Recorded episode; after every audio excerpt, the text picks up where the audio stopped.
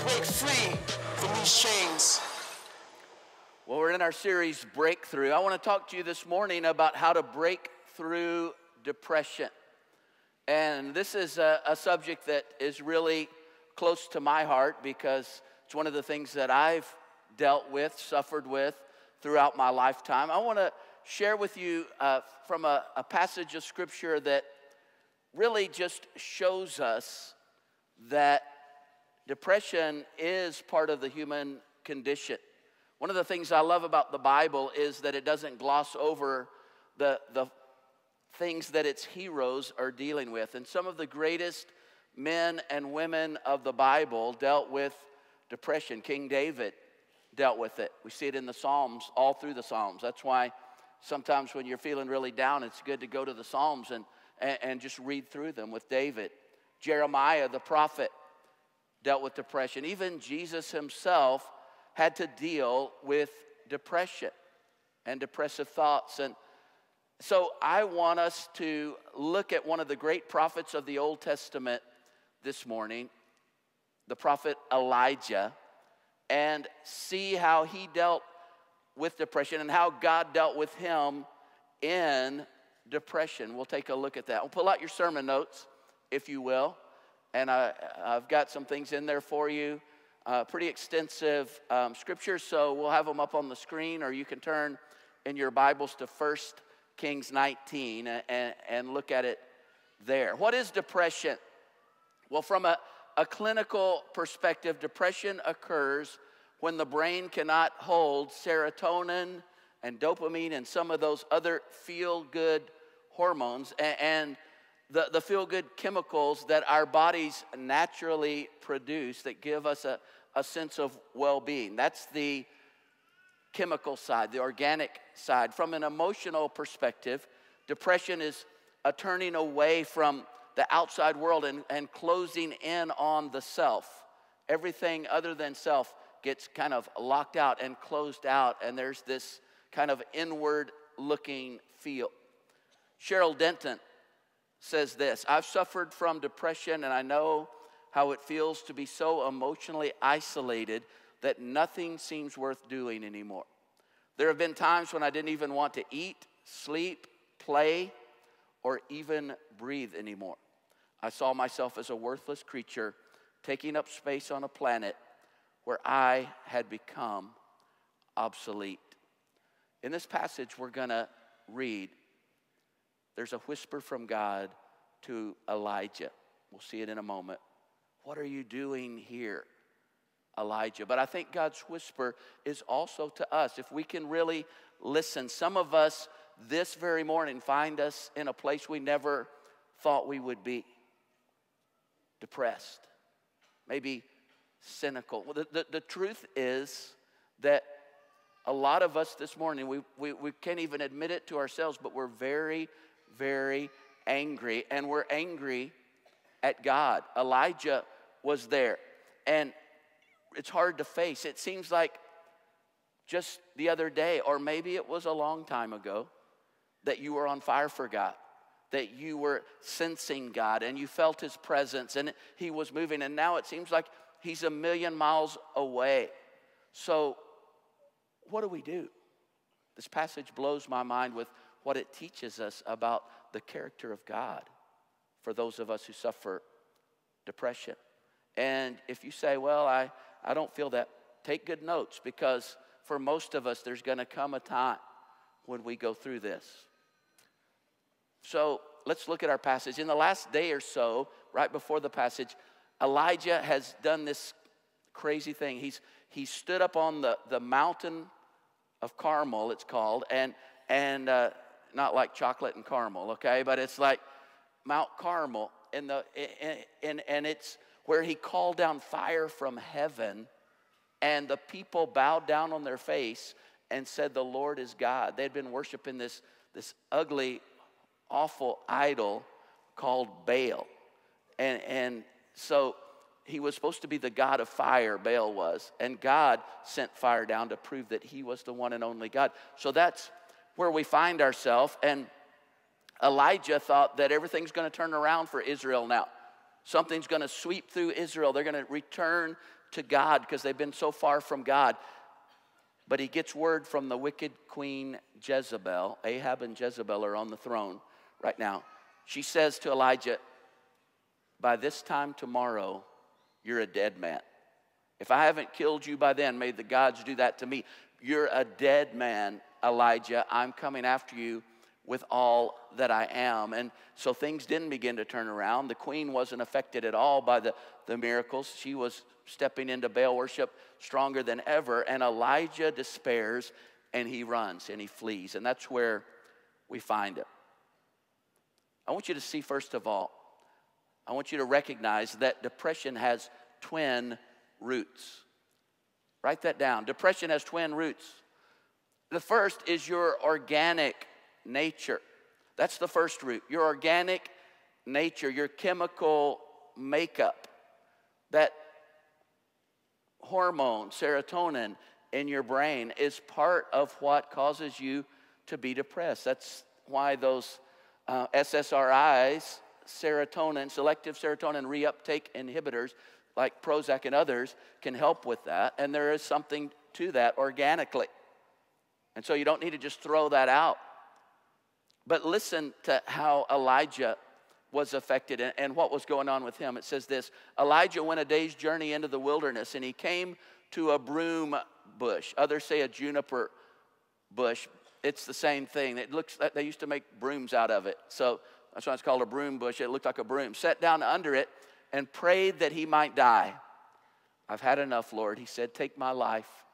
I'm no better than my ancestors. Then he lay down under the bush and fell asleep. One of the things we see here is that everybody collapses sooner or later. Everybody goes through this. Even the great prophet Elijah said, I'm done. I'm cooked. I'm finished. Stick a fork in me. Let me die. I just want to, I, I don't want to live anymore. You see, there are no supermen or super girls in God's family. I think we like those movies so much. You know, the Avengers just got to a billion bucks faster than any other movie ever had because we see those super people. You know, if only we could have some of those. None of us are like that. God said we're made from the dust of the ground. There's no super dust, okay? All of us are frail and fragile. And so in verse 4, Elijah says, Take my life. I'm no better than my father's. What is that? It's kind of obscure. But here's what I think Elijah was trying to say. He had studied the history of his people. And what he had seen is there was no generation that had ever lived that had really turned to God all through that generation. What had happened is there would be a little bit of a turning to God, and then something evil would happen, or something would begin to cause a turn away. And so Elijah thought when he called down fire from heaven, this is the turning point. This is going to be different this time. But then the wicked queen, Jezebel, says, Nah, it's not going to be different this time. I'm going to step up and squelch it right now.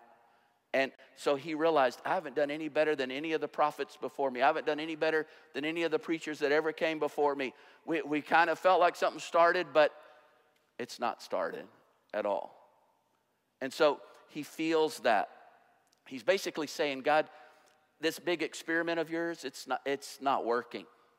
It hasn't worked in the past. I don't see it working now. It, it's no better now than it ever was, and I'm worn out. I'm done. You, I, I can't conclude anything but that you don't know how to run your universe. Elijah's breakdown is classic. He's over adrenalized, overextended, emotionally depleted, and he's brooding over all these feelings of failure, and he just collapses in self pity and he sleeps the sleep of depression. Have you ever done that? I remember uh, in my late 20s, I would just come home after work sometimes and just lay on the bed and put a pillow over my head and, and just want to go to sleep. I was so depressed. And uh, it was just because that was the only place that I could kind of get away from it. Maybe you're there. Maybe you feel that. That's pretty much what Elijah's doing under the broom tree. You know, if he just had a pillow, he'd put it over his head. And, and so here he is. And look what happens, though. All at once, an angel touched him and said, Get up and eat.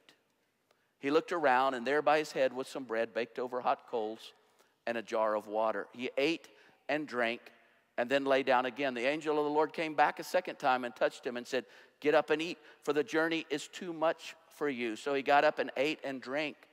And strengthened by that food, he traveled 40 days and 40 nights until he reached Horeb, the mountain of God. And there he went into a cave and spent the night. He's worn out physically. You see, we have this tendency to dichotomize, to categorize our life. There's the physical, there's the spiritual, there's the emotional, right? And, and, what the Bible really says is no, no, those are all in there together. You need to understand that um, you really can't draw these little segmented lines where your physical being stops and your spirit begins and what you're dealing with and the issues that you feel and face. In depression, it's especially true. What is organic, physical stuff? What is spiritual? What is emotional? It, it, it's all blended in there together. And to deal with depression, you have to deal with the whole picture. And so here's God. And what I love about God is he didn't give Elijah a lecture, did he? See, see, here's the thing. Elijah running, that was not God's plan. Even when the wicked queen stood up against him, he wanted Elijah to stand. He was working, he had a plan, but God didn't do it like Elijah thought he was going to do it. And so Elijah thought he's not doing anything. And so he runs. And when he runs, that little spark, that courage that had swelled up in a few hearts around to, to maybe follow after God, it just died. And that was really on Elijah. He was blaming God, but he was the one running. And so this great prophet who had stood up alone against 400 and something prophets of Baal, he was the one that ran, and everybody lost courage. And, and, and so this, this spark of a movement that had begun back toward God just sputtered and died in Israel in this moment. Now, if I was God, how would you treat that? Well, you look at God and He doesn't ever do what you think He's going to do. You see, He knows us, He's mindful of our frame, the Bible says. He knows that He made us out of the dust of the earth, He knows what we're like. And so He didn't give Elijah a lecture on his failures, He simply gave him food and drink. Elijah's the first one that ever got manna from heaven. An angel came down and gave him some bread. It must have been some amazing bread because he didn't have to eat again for 40 days as he moved, you know? Imagine that. And the water in the jar from the river of life flowing from God's throne, the first man on earth to ever taste it, what we'll all taste in heaven. But God said, I love you. And it, it, says that twice the angel came. And think about this Elijah had gone a day's journey into the wilderness, so the first time the angel came was at night. And he touched him and he said, Wake up, Elijah, get up, eat, drink. And then Elijah lay back down, and all through the night, all through the night, the angels watched over him. God was there. Elijah felt like God was a million miles away, but he was right there. He was watching over him in the morning again as, as the dawn began to come up in the desert, the wilderness. And he's under that little broom tree. The angel touches him again and says, Arise, eat and drink. And there again, he's provided for him. That's, that's what God does. See, God doesn't have you on a performance based scale. Some of you think, I've got to perform for God. I've got to, because you grew up that way. Your parents had you on that kind of that hamster wheel of performance, and you're always trying to perform for people and do for people and do for God. And God's going, like, I don't have you on that scale.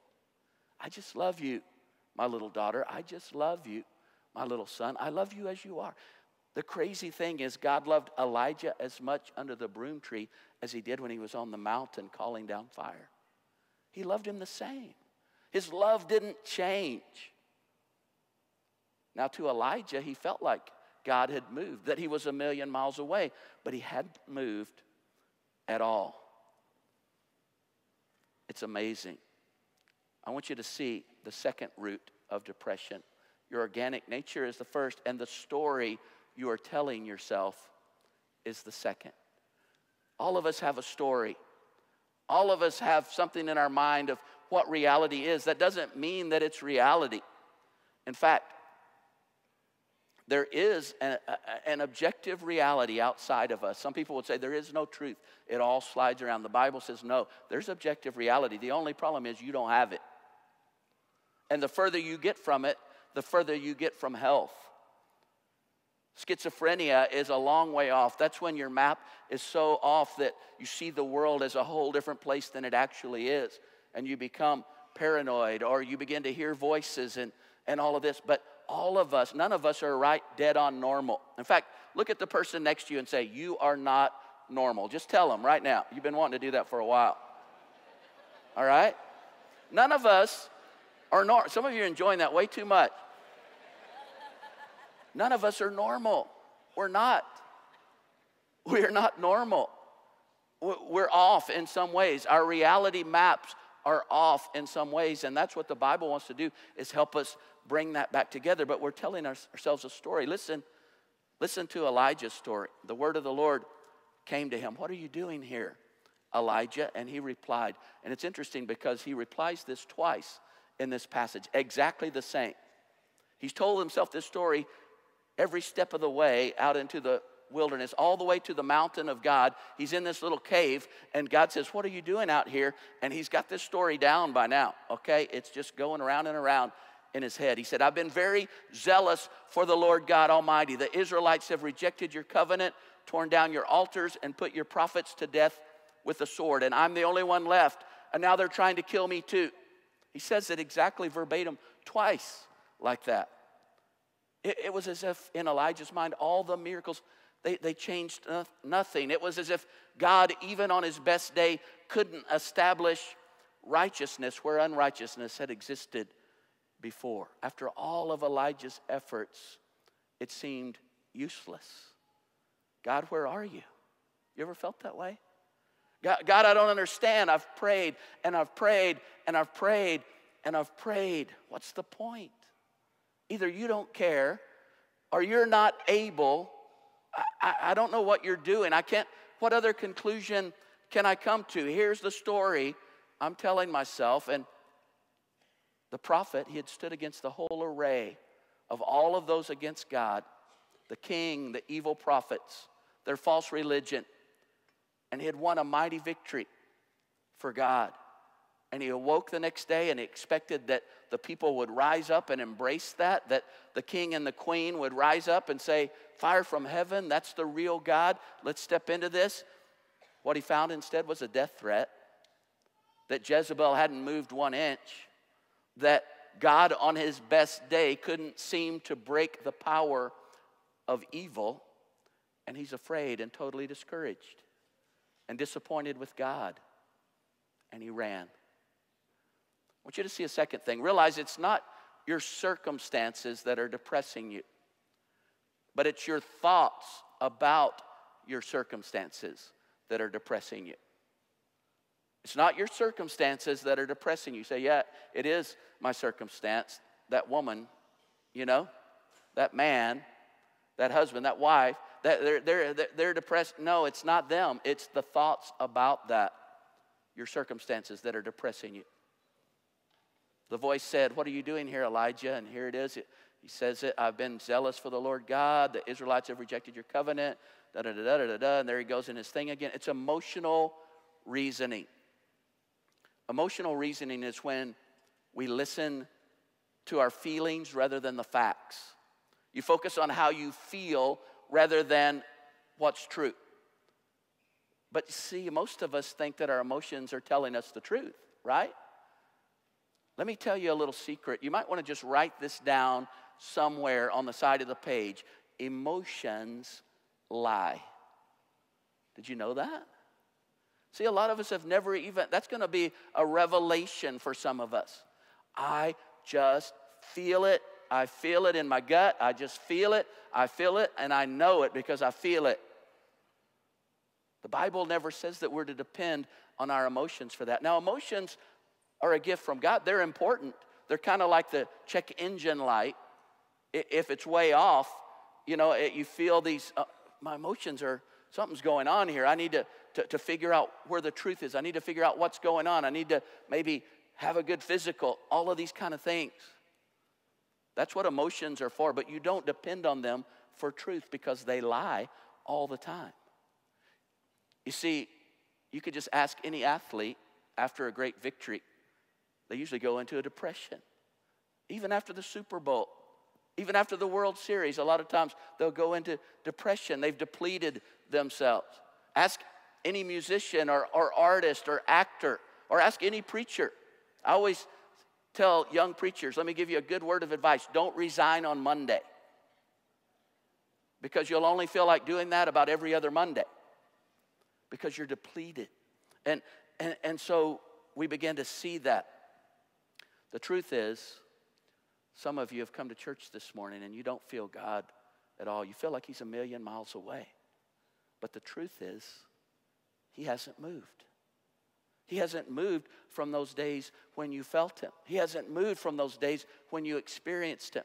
Or some of you during the week, you say, if I could just go back to that song that Robin sang or Blake sang, or, you know, if I could just get back to that, I mean, oh, that was, I was crying, I felt God, and now I just see my boss and I just see the devil. He's just a devil. You know, some of you are out there and that train stopped on the tracks and you're going like, it's a devil train. I don't feel God anymore. I don't even know if I'm going to go. Don't let UPS keep you from church, you know, or well, not UPS, what is it?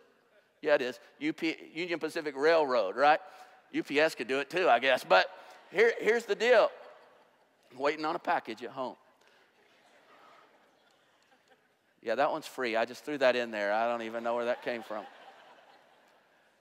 But God is, He's still here. He's right where He always was. He hasn't moved. You can't listen to your feelings. How many husbands and wives have lost that love and feeling? You talk to anybody that's been married more than about three days, they lost that love and feeling. right? It, I mean, it comes and goes. Marriage is a commitment, it's not a feeling. And if you want to live in your feelings, yeah, I mean, it's, it's, you're going to be married a, a lot of times. And, and uh, that's just how it's going to be. So Elijah, he, he rehearsed his prayer. He felt it. He felt like a failure. He felt like God didn't know what he was doing. And, and, and so he says all of these things. They did all this. this. The people, they haven't moved. They haven't turned. Is this true? We're going to find out in a moment it's not true. But he says, God, you, you obviously, you don't know what you're doing. He's blaming God, even though he's speaking about the people. He's really blamed the God who, who had let him down. And you know, I think Elijah believed, as we do a lot of times, that if we're zealous for God, if we knock ourselves out, if we go the extra mile, then God kind of owes us a response, but He does not owe us anything. So when God does respond, sometimes He responds in ways that we don't expect and we don't see and we don't feel. God taught Elijah this by a beautiful natural parable. Look at it, verse 11. The Lord said, Go out and stand on the mountain in the presence of the Lord, for the Lord is about to pass by. Then a great and powerful wind tore the mountains apart and shattered the rocks before the Lord. It's like this, uh, this tornado, hurricane force wind coming through, and the, the rocks are even shattered. And after the wind, an earthquake. Can you imagine? in the mountains just shaking back and forth. But the Lord was not in the wind, the Lord was not in the earthquake. After the earthquake came a fire, this huge raging fire, but the Lord was not in the fire. And then there's a phrase in Hebrew that's very difficult to translate, and it says this After the fire came a gentle whisper. That's the best we can translate. Some say a gentle blowing, a gentle breeze, but a gentle whisper. When Elijah heard it, he pulled his cloak over his face and went out and stood at the mouth of the cave. What was the meaning of all this? It's not that hard to understand. Elijah's problem was that he thought that God always operated in thunder and lightning and power. And that's what some of you are saying God, just lightning from heaven today. That's what I need. Strike that boss of mine or do whatever needs to be done. Or this woman, I'll back over, away from her just a little bit. You get her. That's not Some of you moved a little bit right then. That's not what he's saying. God's telling him, I'm the Lord. I'm not who you expect me to be, and I move in ways that, that you don't know. Elijah probably thought these idols will never be swept from the land unless a mighty wind of God comes and just wrecks them. or uh, an earthquake comes and just, you know, like a moral earthquake and just moves through the, the place, or, or maybe a baptism of fire. That's what we need. And God's going, I'm moving. You don't see me, but I'm moving in a powerful way. It's a gentle whisper. That's how God usually moves. Just a gentle whisper. See, what he's saying to Elijah is just like the forces. I spun this world and it's still moving at a thousand miles an hour. Spinning at a thousand miles an hour. More than that. Right now, it's spinning at that speed. Do you feel it? No. And it's moving around the sun faster than that. And the sun and the planets are moving in the solar system faster than that. Do you feel any of those powerful things? No. If you were dependent on your feelings, you'd say, We're just sitting here. No, you're not. You're moving at tremendous speed. And that's what God is trying to say. You don't feel me sometimes. You don't even know what I'm doing sometimes. You've prayed for that child forever and you're so depressed and so discouraged and you think I'm not moving. I'm moving. You just don't recognize it because I'm moving in a way that you don't expect. I'm moving with a still, small voice, a little whisper. Number three, only thinking and acting on. That's what believing is, actually. Thinking and acting on. God's truth will set you free from depression eventually. Only thinking and acting on, believing God's truth will set you free from depression. And I say eventually, it's not an immediate thing. The Lord said to him, Go back the way you came. Go to the desert of Damascus. When you get there, anoint Hazael, king over Aram. Anoint Jehu, son of Nimshi, king over Israel. Anoint Elisha, son of Shaphat from Abel Meholah, to succeed you as prophet. Jehu will put to death any who escape the sword of Hazael. Elisha will put to death any who escape the sword of Jehu. So, and then he says this, and I wrote it down there for you in your notes. Yet I reserve 7,000 in Israel, all whose knees have not bowed down to Baal and whose mouths have not kissed him. Elijah said, I'm the only one left. And God says, There's 7,000 just like you. In this parable, that he had given him. God saying, You look to me to answer your prayers with signs and wonders. That's the way you've always thought, but I move in a quiet way, gently, softly, unperceived. Even Jesus came down. They thought he would come down and stand on the mountain and proclaim himself God. He came in a stable as a little baby dressed in peasant clothes. It's crazy what God does. And the intervention from God is saying, Elijah, we're done talking. It's time for you to move. Did you know that you get out of depression by movement? Did you know that?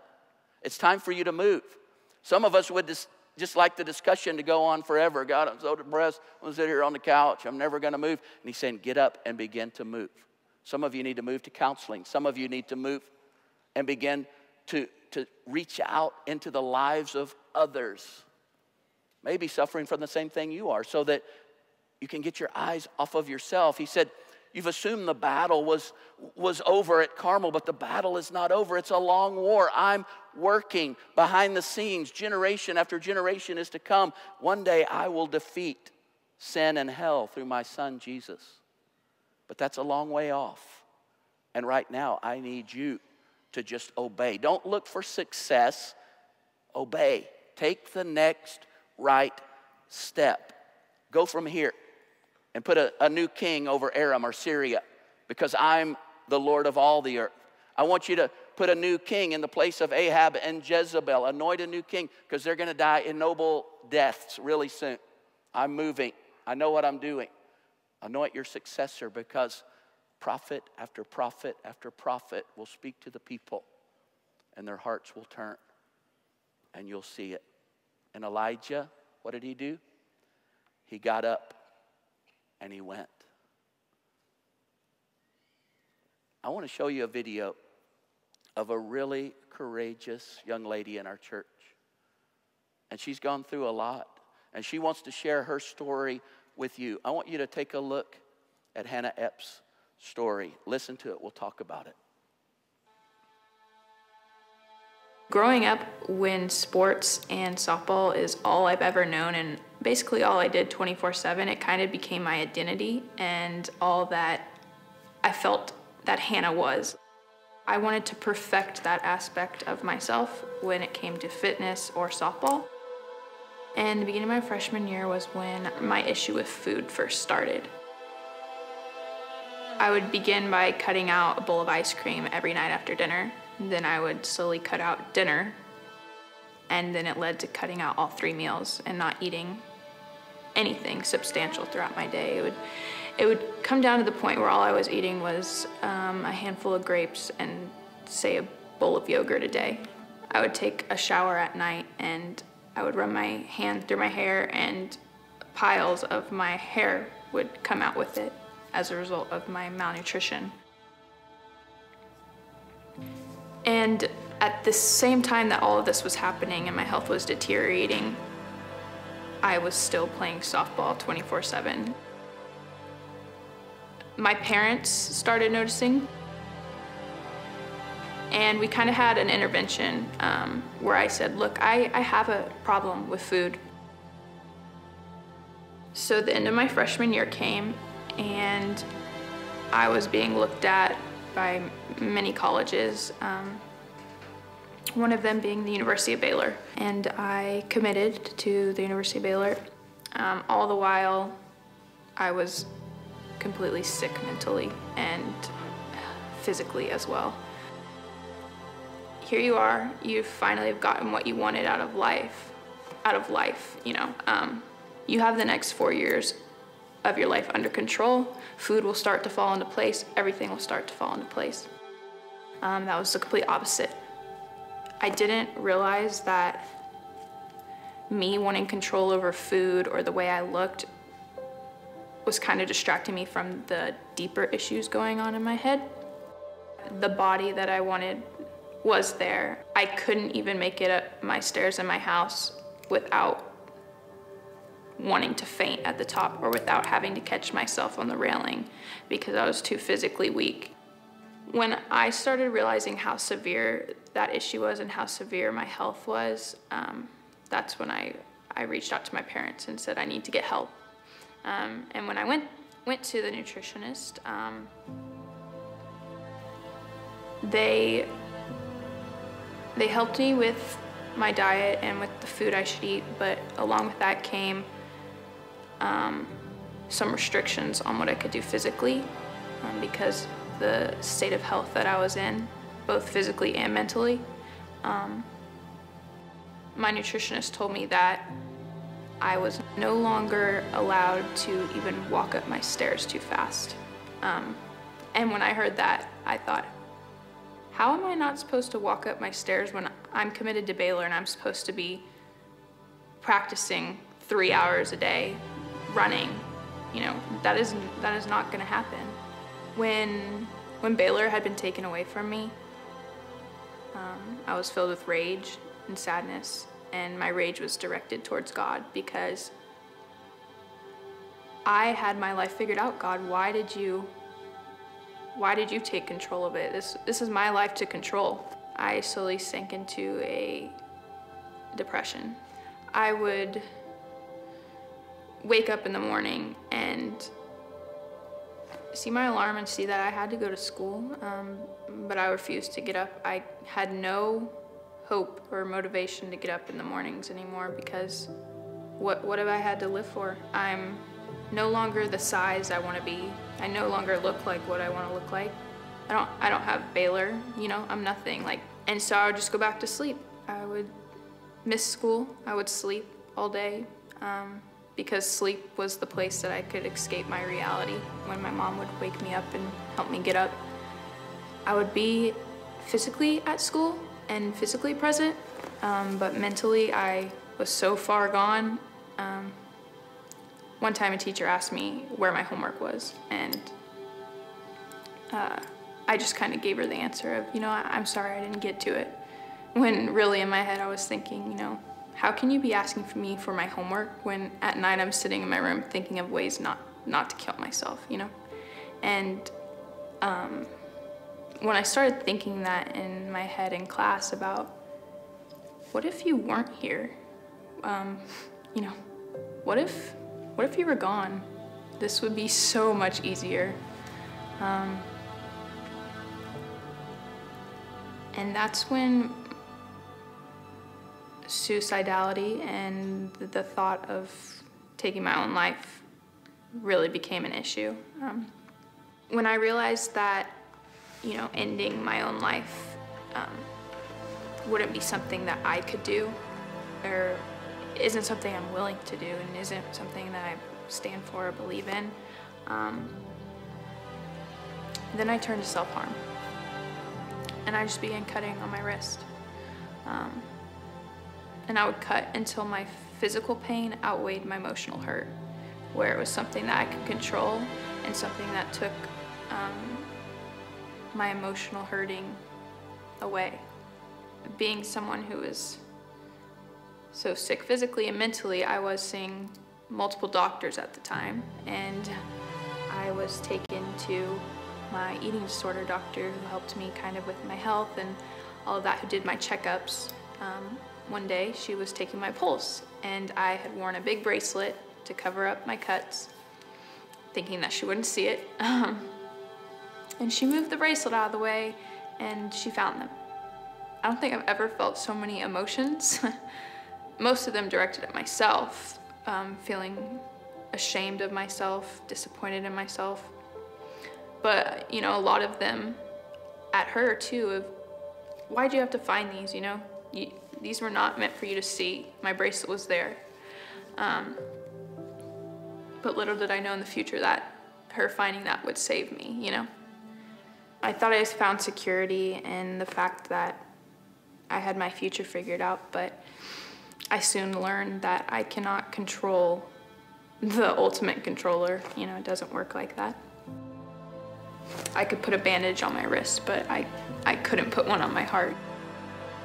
I didn't realize what I was doing to my own self. Um, and so one Thursday, my parents, and saying this, we, I had never been a First Thursday before because at the time I could barely even leave my house. Um, and you know, I thought, okay, I'm gonna go to First Thursday. I'm gonna raise my hands and sing just like all other people. I'm gonna sit and pretend to listen like I usually do in church.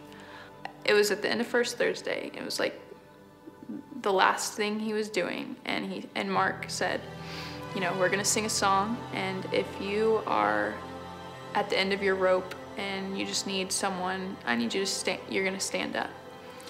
And I stood up during that song, and all these strangers around me just put their hands on me and started praying for me. Like, for me, someone who hasn't been even been praying for myself. And in that moment, um, a, a light just went off and said, Look, if all of these strangers can have this hope in you and this hope in something that at the time I didn't realize was God that they had their hope in, but if they can have all this hope in Him, why can't I? And so in that moment, I chose, I chose Jesus as my way and not those other things. Life is about, you know, focusing on that hope and focusing on Jesus, and I had finally realized that. Now, here's the thing that's just a start. Hannah's still in that journey. She's still in the midst of all of it, just as all of us are, but we're here for each other. And that's how I want us to finish out this service today. I'll, I'll finish the notes next week. But let's be here. Don't move. Don't head out. I'm to ask the band to come out, and they're to sing. Come to the altar. And here's what I want you to do we're to have people that are looking for you, okay? Up here at the front. And what I want you to do, just like Hannah did, just like Hannah did, I want you just to stand up where you are if you're hurting. So I'm going to ask you all to stay seated and don't move. This is our moment. There's someone around you that's dealing with this if you're not. You say, This is me. Maybe you're just discouraged with God. Maybe you realize for the first time you're angry with God. But you know, that's okay. Maybe you're feeling depressed. Maybe you're dealing with suicide. We're all here together. We're a big family together. We just love you. We care about you. So, what I'm going to ask you to do as the band sings, as Blake and Robin sing over you, come to the altar. You stand up And now, brothers and sisters around, what I want you to do when you see someone stand up, you stand up and put your hand on them. Reach over to them. Move if you need to to get there because there'll be people standing up all over. I want you to move. Okay? Now, don't get up and, and, and try to leave. If you try to leave, someone's going to pray over you. Okay? I mean, that's just how it works. So, I want you to stand where you are if this is you and you're dealing with any of this. Maybe you're so discouraged over a circumstance, a son or a daughter. It's not the circumstance, it's what you're thinking about, that God's not moving. And you just need God to change that. Whatever it is right now, I want you to do it. Blake, Robin, sing over us. Stand right where you are. We'll pray for you. Brothers and sisters, reach out. Put your hand on those who